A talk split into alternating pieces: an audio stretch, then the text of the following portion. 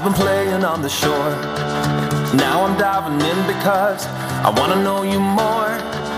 You are like a mountain. I've been camping at the base. Now I'm heading to the top. I wanna see your face. I want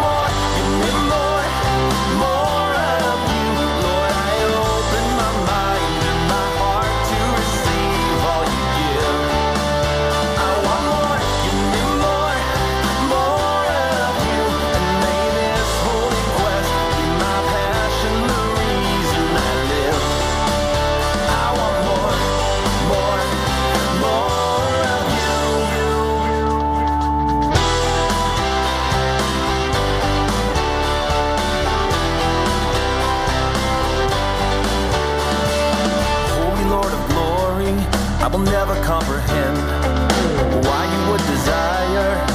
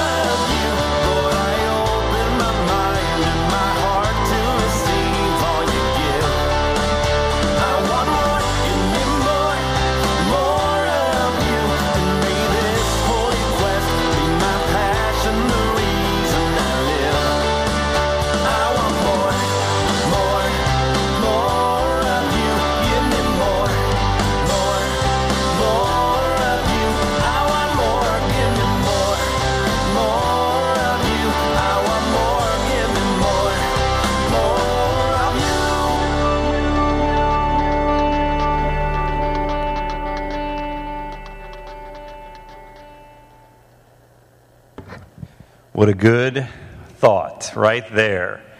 Good word, good verses on seeking the Lord, desiring more of the Lord.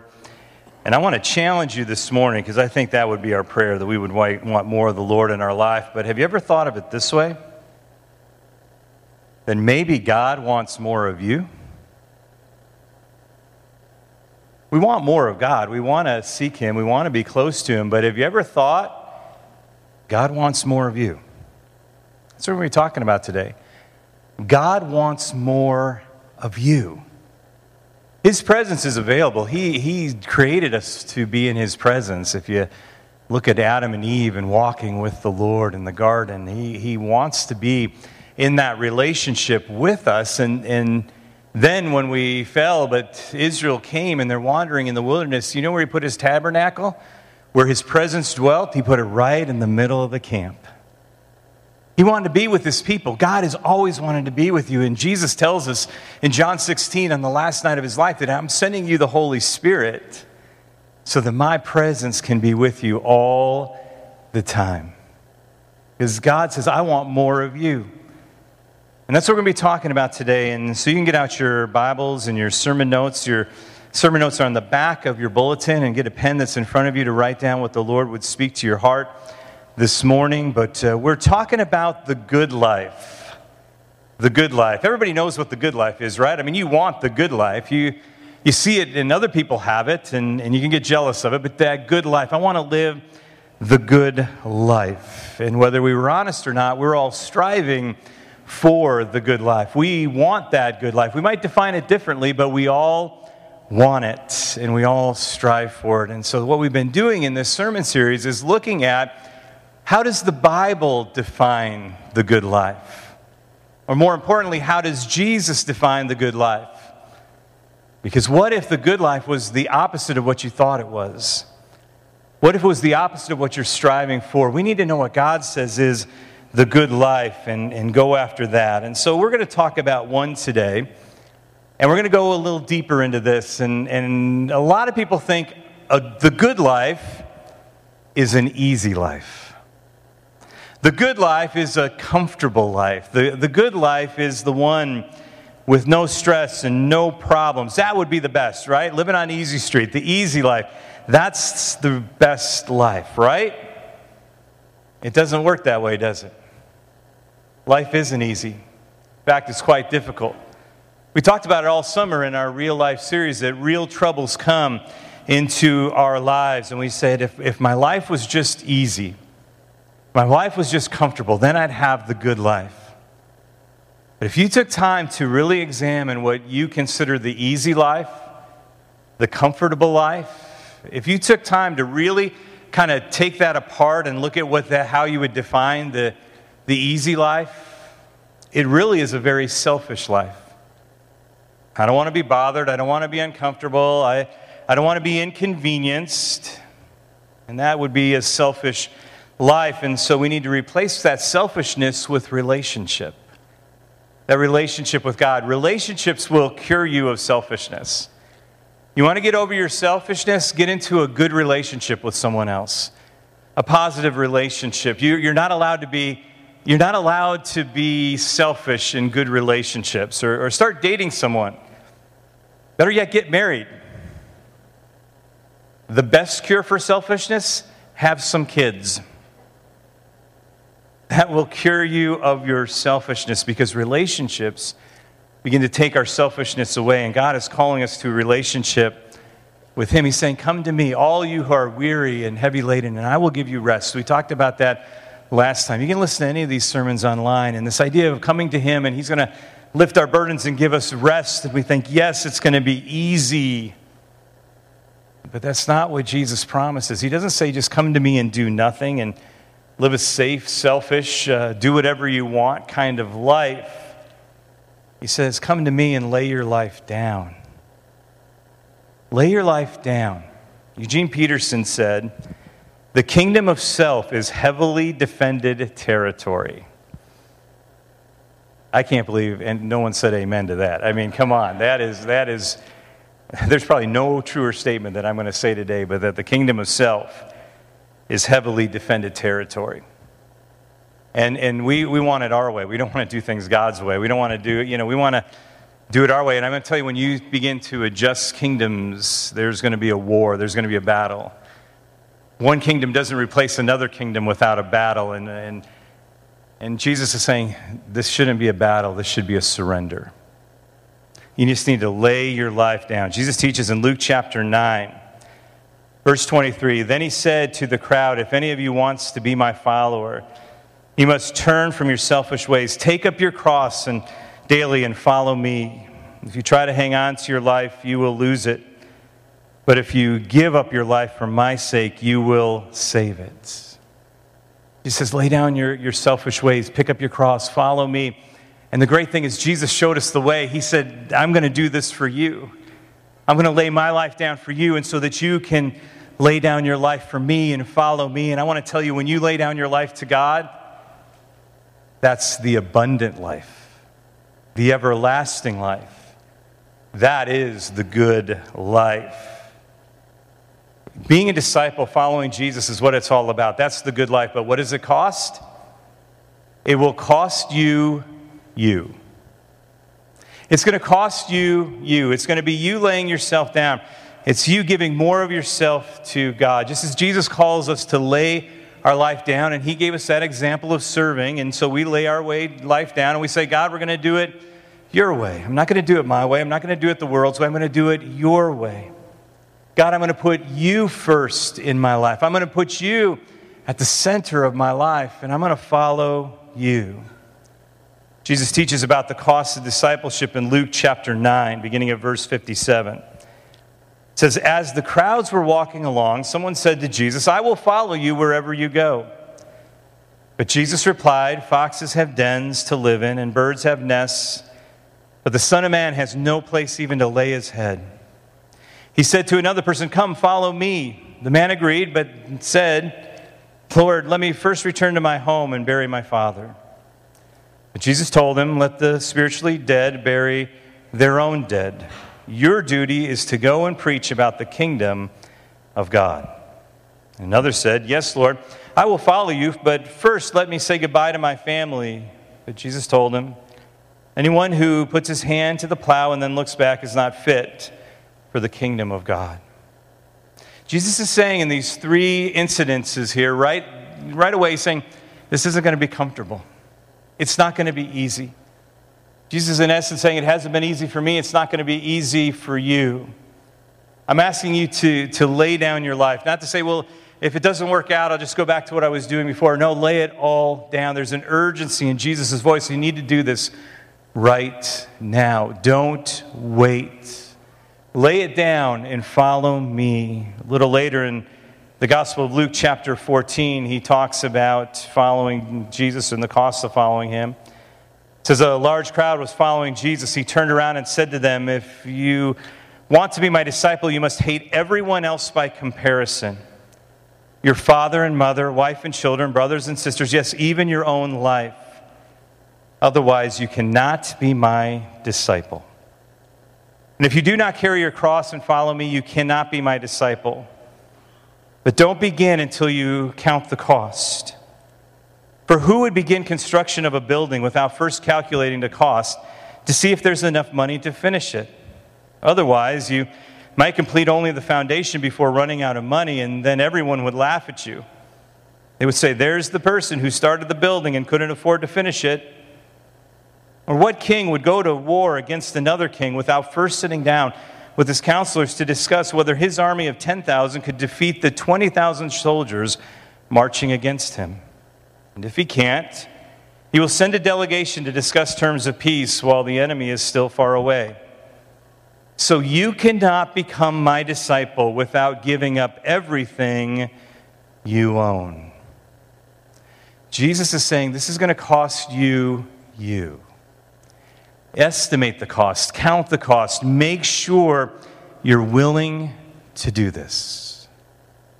We've been doing some amazing updates in, in the classroom building, and we're about to tear down the ramp, put a new one up, and new carpet, and new tile, and it's going to look beautiful when it's done kind of an extra part of the project. And, and the reason we're able to do all this is because Kelly Spencer estimated the project before we began. He's on our pastor's council.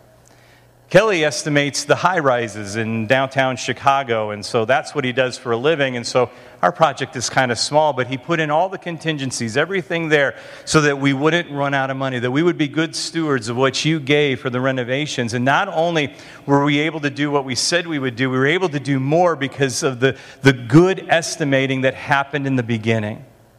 And that's how our life works. That's how families work, budgets work. That's how work works. That's how life works. It's estimating, counting the cost. Am I willing to do this? Not just saying on a, on a Sunday morning when the worship is strong, yeah, I'm going to do this. No, but just saying, I'm willing to lay my life down. I'm counted the cost. I want the good life. I'm going to lay it all down and I'm going to follow him. And Jesus says, you know what? This will be the best decision you ever make because this is valuable. He tells a parable about a, a pearl of great price that, that when it's found, the person goes out and they sell everything they own just to buy that pearl, and they sell everything with gladness because they know the value of that pearl. And Jesus said, if you really knew the value of following me, if you knew the value of, of what it was to be my disciple, to have abundant, everlasting, good life, and you would sell everything. You would give up everything to get it. So that's our call as disciples. That's our call as believers is to lay our life down. And so we've talked about the words of Jesus, but how do we do this in the day in which we live?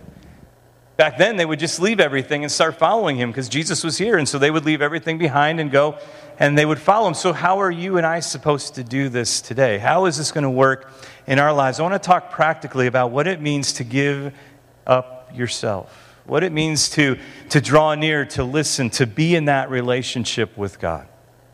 And so this part of the, the message is very practical. And so this is maybe where you want to start taking notes and, and writing some things down that the Lord would speak to you. But, but there's, there's something called the spiritual disciplines. And there's a lot of different spiritual disciplines that we could do. These are practical things that we can do in, in following Jesus. Richard Foster wrote a book called The Celebration of Discipline, and he has all the disciplines listed. But I'm just going to look at one section of the disciplines, and that's the inward disciplines. And you see them on the screen there meditation, prayer, fasting, and study. That we need to begin to apply these to our life. This idea of meditation is meditating on God's Word, spending time with Him, talking with Him, allowing Him to speak to us. But just that, maybe meditating on a verse. You know, the Lord is good, His love endures forever. Just uh, meditating on that or, and, and allowing the Lord, the Holy Spirit, to speak to you. Or, or prayer, speaking to God, sharing your heart with the Lord and allowing Him to share His heart with you. Or, or fasting giving something up to, to, to be more in tune with God and His leading and, and kind of leaning into Him for strength. Or, or study is reading our Bible, studying the Word of God, uh, growing in God's Word. And so those are some practical things that we can do. But how does this play out in our life? Uh, a number of weeks ago, uh, Jared and Heather came up and they, they uh, uh, told me that God had kind of led them into a season of prayer and fasting for our church and in their life and for our world. And, and, uh, and so we talked about that a little bit, and it was, it was exciting because anybody that's, that's going deeper in God, man, I'm all in, and I love to hear what God's doing because I know God's going to honor that.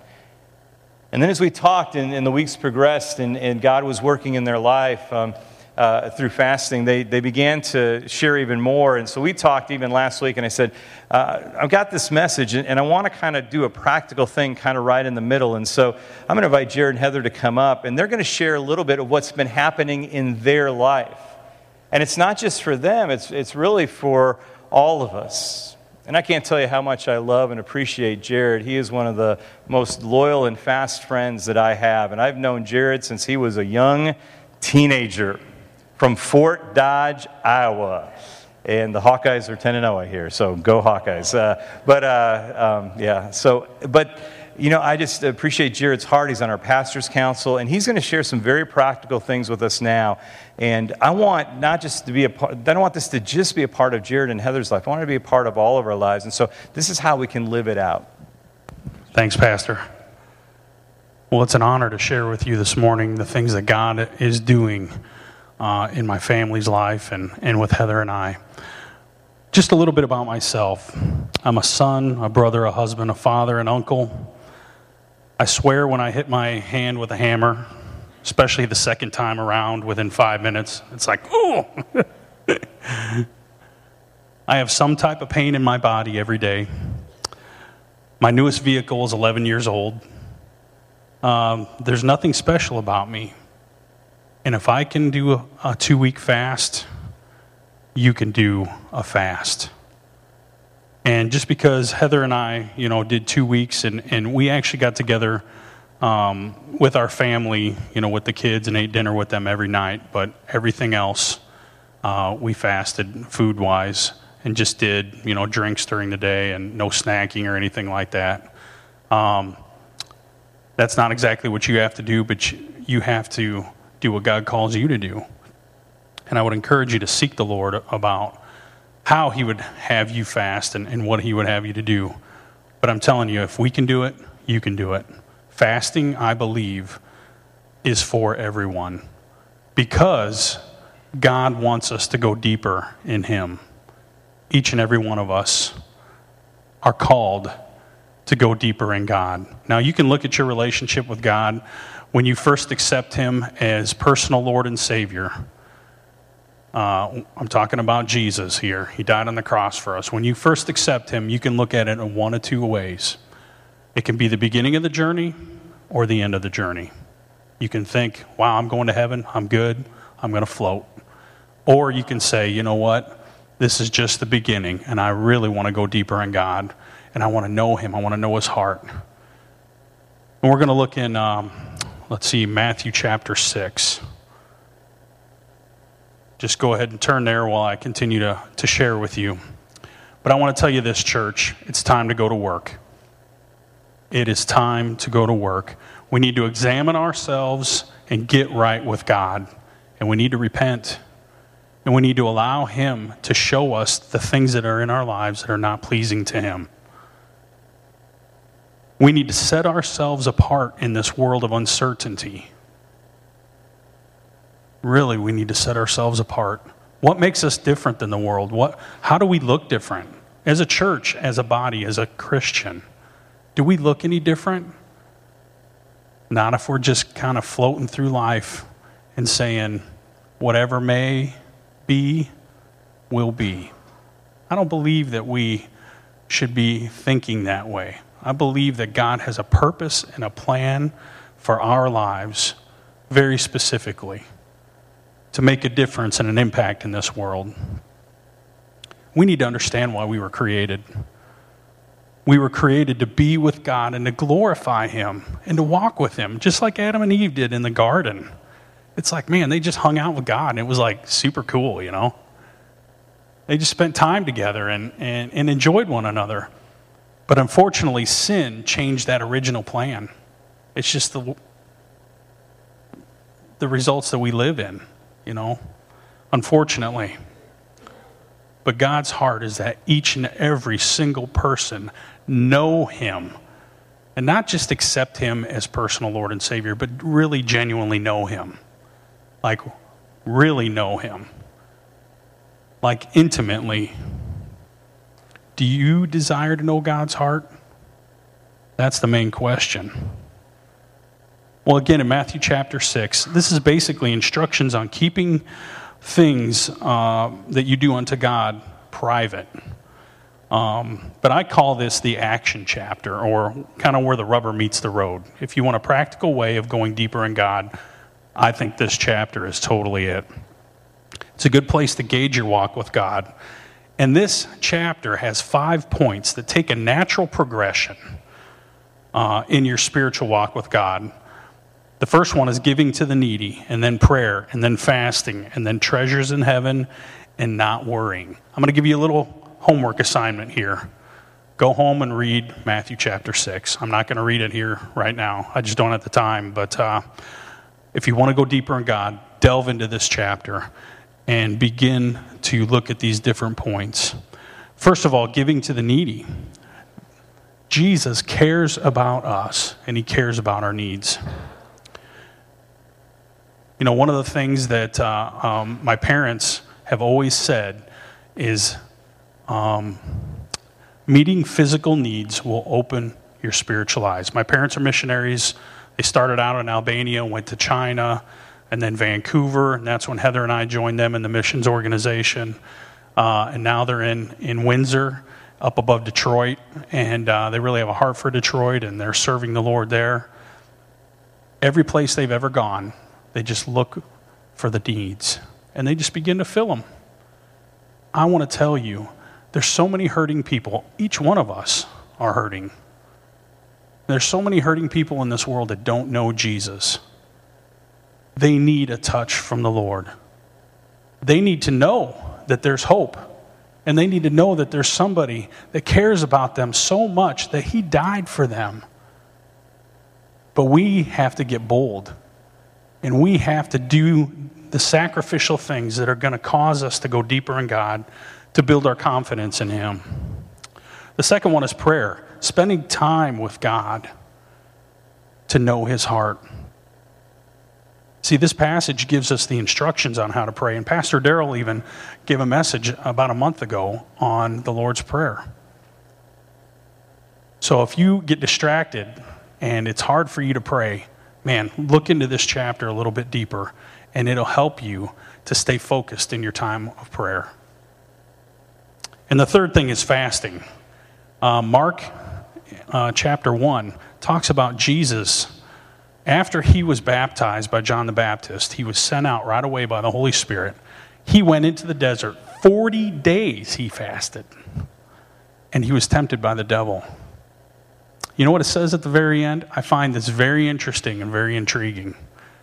Who came to his aid to, to um, nourish him and everything? It wasn't John the Baptist, it wasn't any human being, it was the angels. And let me tell you something when you go deep in God and when you start to fast, what fasting will do is it will take away the physical things that you depend on every day food. I am a guy who likes food, as you can tell. so fasting is not easy. But I truly believe that the Holy Spirit will supernaturally meet your physical needs. I'm a general contractor, and I'll tell you what, I, when I was fasting and, and seeking the Lord and, and I'd be on the job, there were times when I was up 30 feet in the air on a ladder, weak, tired, a little dizzy. My wife doesn't like to hear that. but that's when you say, Jesus, I need you right now. And supernaturally, He gave me strength. All of a sudden, snaps me out of things, you know, like, whoa. God will do it when you lean into Him, when you desire Him, when you trust Him. But man, it takes work.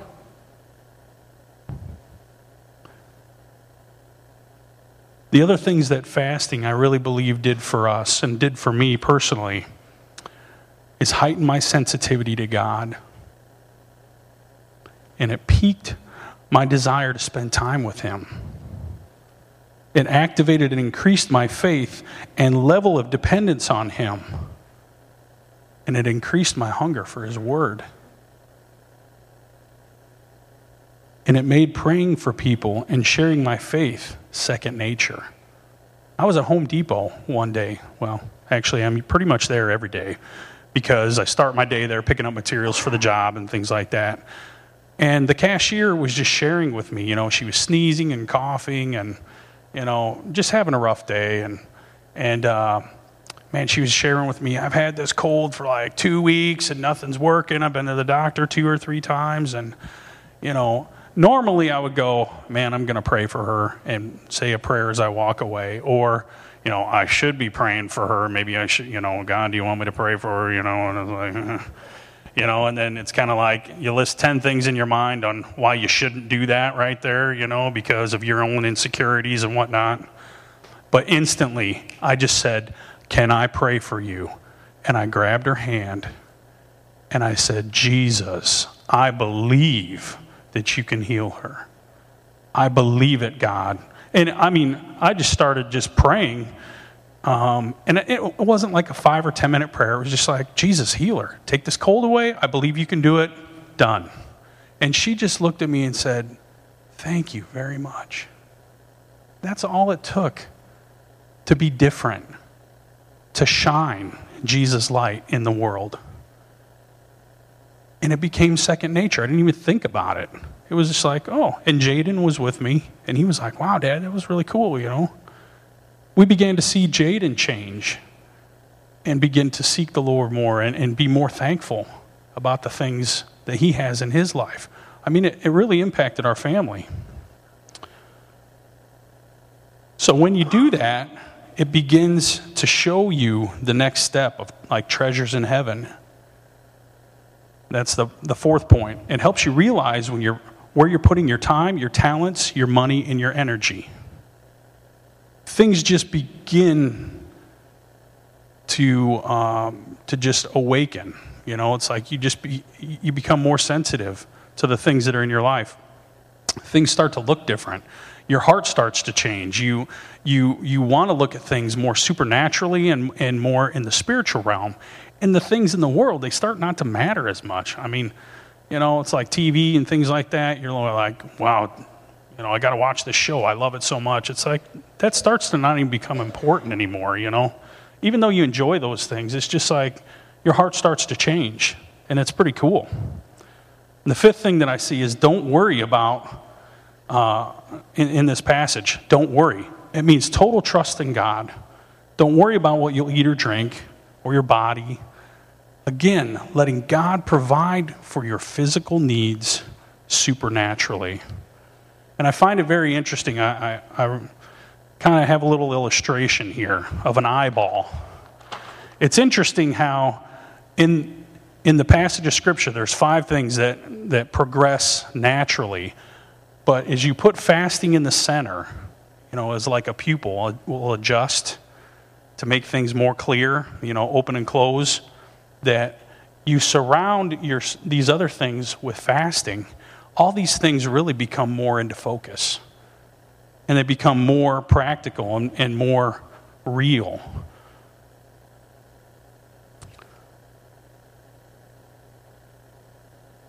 See, fasting is designed for all of us. It's not easy, and it will cost you something in the natural. But your purpose and effectiveness in this world for the kingdom of God will soar. I promise you that. See, it can cause a radical thought change. Just think about this for a moment. What if we knew God so intimately that we actually believed His plans for our life and His purpose with so much confidence that nothing could come against us, like sickness, disease, demons, or people? I really believe that we can have authority through intimacy because of what Jesus Christ did on the cross. I'll tell you what, that's, that's difficult thinking because I'm not there yet and I would love to be there. But that's a road that is hard traveled. To start to think like that and to start to have the faith to believe like that. I got a buddy of mine who's a general contractor also. And we were talking one day. He was working for me on a job. And I think he has five or seven kids. I'm not sure. Josh has five kids. Is that right, Heather?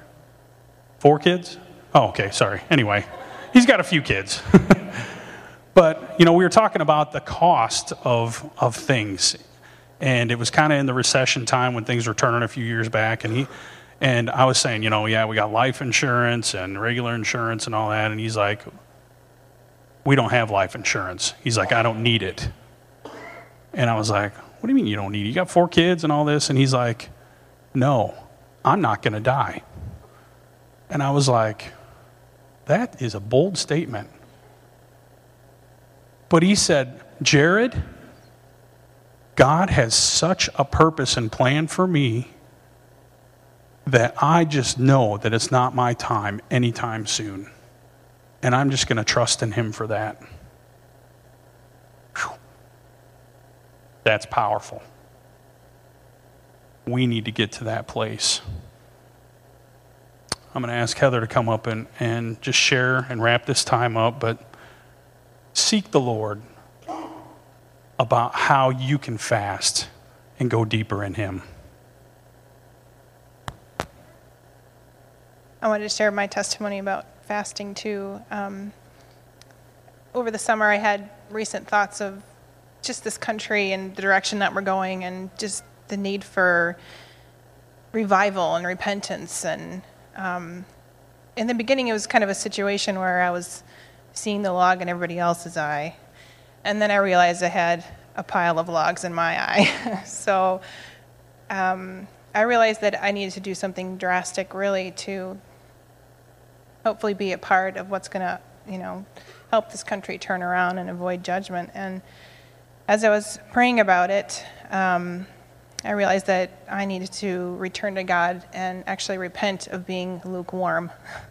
Um, and I felt like God was saying to fast for two weeks. Kept hearing two weeks. And I didn't want to hear two weeks. I thought like a day, you know, like I can do a day. And it was difficult for my nurse scientific mind to kind of wrap around that thinking in the natural. How is that going to affect my body? How is it going to affect my health?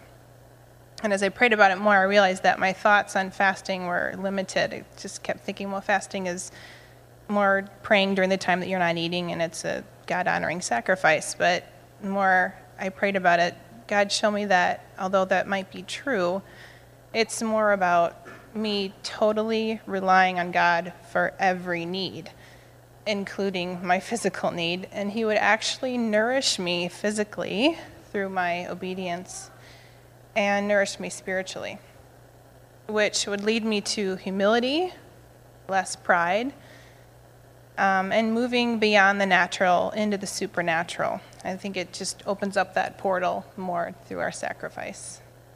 And I think that's where he wants us to be continually, because Otherwise, how are we going to distinguish ourselves um, from non believers? Um, you know, we, Jared mentioned, you know, his parents are missionaries, and they recently had some awesome testimonies of these kings in Africa over these tribes. They're being healed, and then they believe. And that's how we're going to distinguish ourselves. We're going to stand in front of them and say, Be healed in Jesus' name. And these people are getting healed. And if kings of tribes are getting healed, guess what? Tribes going to get healed too. You know, we got to move in that. And so the results of the fast for me was my dependence on God for my nourishment opened up this closeness to God, which led to more conversations. And more conversations I had actually led to more repentance with Him, which brings us back to God, which leads to more revelation and healing and victory. And I examined my life and asked what's unpleasing to Him. What can He take away through my repentance and His work on the cross that's hindering my closeness to Him? And how can I do the work of the kingdom? What is He calling me to do? And I also heard His voice clearer. I made more time for conversational prayer. I think a lot of us do. We just sit down and talk to God and amen, and we move on. But I'm trying to get better at giving Him some time to talk to me too and making it a conversation. And I wasn't expecting this, but our church services were awesome during those two weeks. I was like amazed, and just the Spirit was more alive during that time. And I, I feel it even since then. And um, as Jared mentioned too, it's opened my spiritual eyes to the works of the Spirit too. Um, I wasn't expecting that either, but it's, it's almost like some blinders have been lifted off, and you really begin to see things more in the spiritual instead of the natural. And there's been continued lessons since the fast. Um, repentance has, is not only just a one time thing, it's a continued thing. It's a daily thing that we have to continue to do to get closer to God and relying on God for all my needs, um, helping me be a better mom and and even our physical needs, and um, helping us at work. And I'm using my spiritual eyes more. I'm being, you know, bold for God. Jared had a testimony the other day. I was at work, and this guy, his only hope was a prayer. Uh, he wasn't even my patient. I walked in. I told the nurse he needs prayer, right? She's like, "Well, yeah." I'm like, "Well, let's go." we gathered around and we prayed.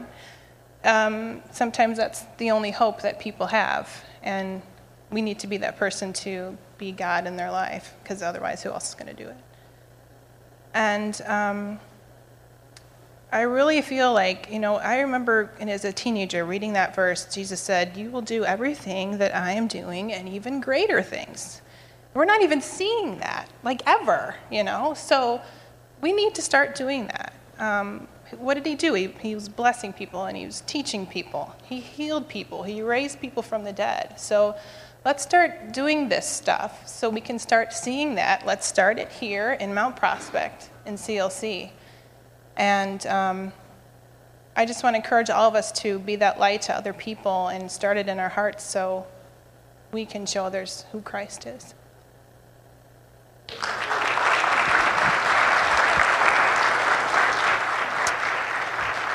Thank you, Heather. Thank you, Jared, for sharing that uh, today. And, and fasting is so powerful. And when, when Jared was sharing that illustration, that fasting, it's in the middle of that list. And when you think of it as the center, all of a sudden everything around it starts expanding.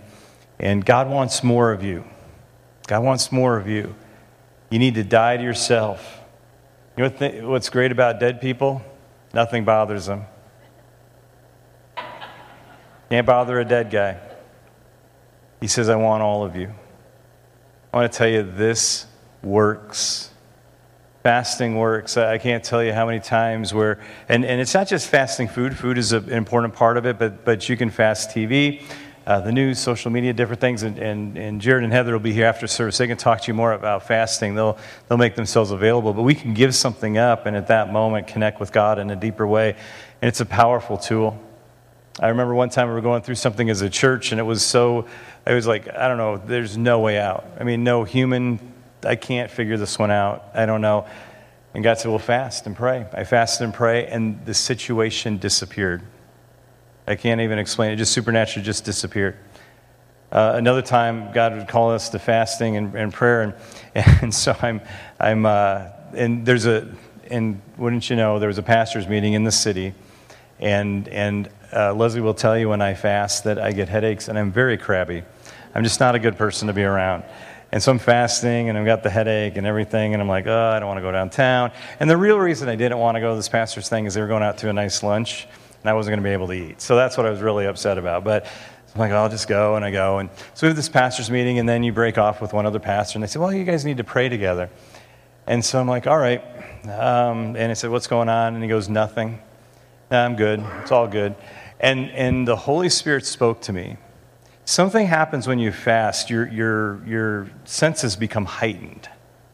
Um, I had food poisoning the other week, and my sense of smell got heightened. you know, when, I'm, when, when you're that sick, you can smell into the past and into the future, and every, you know, you're just like, you're like, whoa, you know, because that, that heightened sense, you know, that sensitivity. And when you fast, you sensitive. It was almost like an audible voice as he said, No, I'm good. It, uh, it was like somebody was standing right here speaking to me here. Ask him about his son. I said, Hey, what, what's going on with your son? The guy collapses into his seat and starts weeping. He goes, How did you know? And I said, I, I, I don't know. And his son is a prodigal story. And, and I'm like, We need to just pray. And so we prayed. And and, uh, and not just from that prayer, but from many prayers, that son is back and living for the Lord, and it's all good. But, but I would have never known that had it been for that moment of just the Lord speaking in that heightened sensitivity, because I, I believe we just hear those whispers louder when we're fasting. Mark Batterson, who's a good friend of our church, writes best selling books that sell millions of copies, and we've done some of his series and some of his small group material and things like that. But, but Mark Batterson, he preaches on Saturday night because uh, they have one campus at Saturday night. He preaches that sermon, they videotape it, and then they show it at the eight other campuses that Sunday morning, so thousands of people. But he only preaches on Saturday night. So he's preaching, and he says this He goes, I never eat on Saturday. He goes, because I want to walk into the pulpit weak, because when I'm weak, he is strong. And I love that picture, that picture that when we're weak, He is strong. And in the lobby out there, uh, just before we go, um, there's how to have a quiet time with the Lord every day. And, and my personal way of studying the Bible, the SOAP method, it's all out there in the lobby. It's on the bookcases on the table out there so that, that you can get into God's Word, that you can just kind of lay yourself down. Because following Jesus, it costs you everything, yes, and it's not easy, no, but I'm going to tell you, it's the best. It's the good life. I want to tell you, it's the everlasting, abundant life. And imagine what your life would be like if you just said, I'm laying it all down. I'm laying it all down. I'm following you, Jesus. Let's pray together today before we go. And um, just bow your heads and your hearts. I'm going to pray with you this morning. We're just going to sing God, You Reign before we leave and receive the blessing of the Lord. But I think the Lord's been speaking loud and clear to us, uh, whether it be just over the last number of weeks or maybe just right now in your life. But He's saying, I just want you to lay it down. I want you to lay everything down and follow me. This is not about an easy, comfortable life. That's not the good life. The good life is dying to yourself, being in relationship, in tune with Him, doing it His way. Today, with your head bowed and your eyes closed, if you are saying, if you want to say, just, yeah, I'm in on this. I've counted the cost. I'm, I'm, I'm doing this. I, I'm, I don't want just more of God. I want to give Him more of myself. If you want to say, I want to give God more of myself, would you stand to your feet right now? No one's looking around. I don't expect everybody to stand, but if you just want to say, hey, God, I'm in on this one. I'm willing to fast. I'm, I'm willing to pray. I'm li- willing to lay my life down. I'm willing to do it your way, not my way. If you're just willing to do that, just stand your feet. I want to pray for you today. I'm going to pray for everybody, but it's just this is between you and the Lord. Lord, today, uh, God, you see every heart in this place. God, we could sing song after song of wanting more of you. But God, you're, you're, you're singing right back to us. I want more of you too. So, God, today we surrender ourselves. We give ourselves to you. We want to die to ourselves so that we can be more like you. And Lord, today we just ask you to reign and rule in our life, God. Jesus, we're going to follow you as you laid your life down for us. We're laying our life down for you today. Lord, you reign. Let's sing that together this morning before we go.